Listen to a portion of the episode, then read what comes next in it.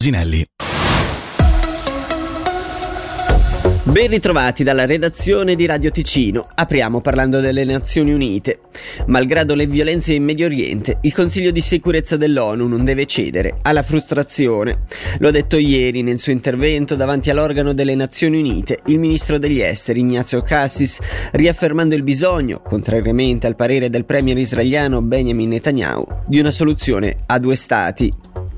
Andiamo in Turchia perché il Parlamento ha ratificato ieri sera l'adesione della Svezia alla Nato, mettendo fine a 20 mesi di negoziati tra Ankara e Stoccolma. La candidatura svedese, che ora necessita soltanto del via libera dell'Ungheria, è stata approvata a stragrande maggioranza. Stati Uniti d'America. Donald Trump si conferma vincendo pure le primarie repubblicane in New Hampshire con oltre il 50% dei voti, quasi ipotecando ormai la nomination per la Casa Bianca. Il distacco dalla sua unica rivale rimasta, Nikki Haley, è tuttavia inferiore del 20% rispetto ai sondaggi della vigilia.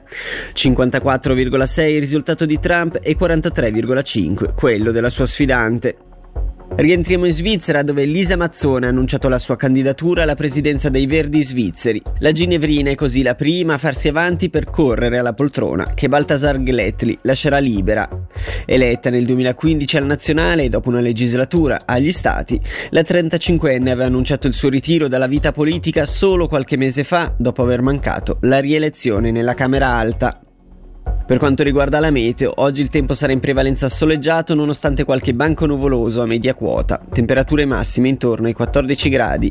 Dalla redazione per il momento è tutto, vi diamo appuntamento alle 8 con la rassegna stampa di Maurizio Canetta. Radio Ticino.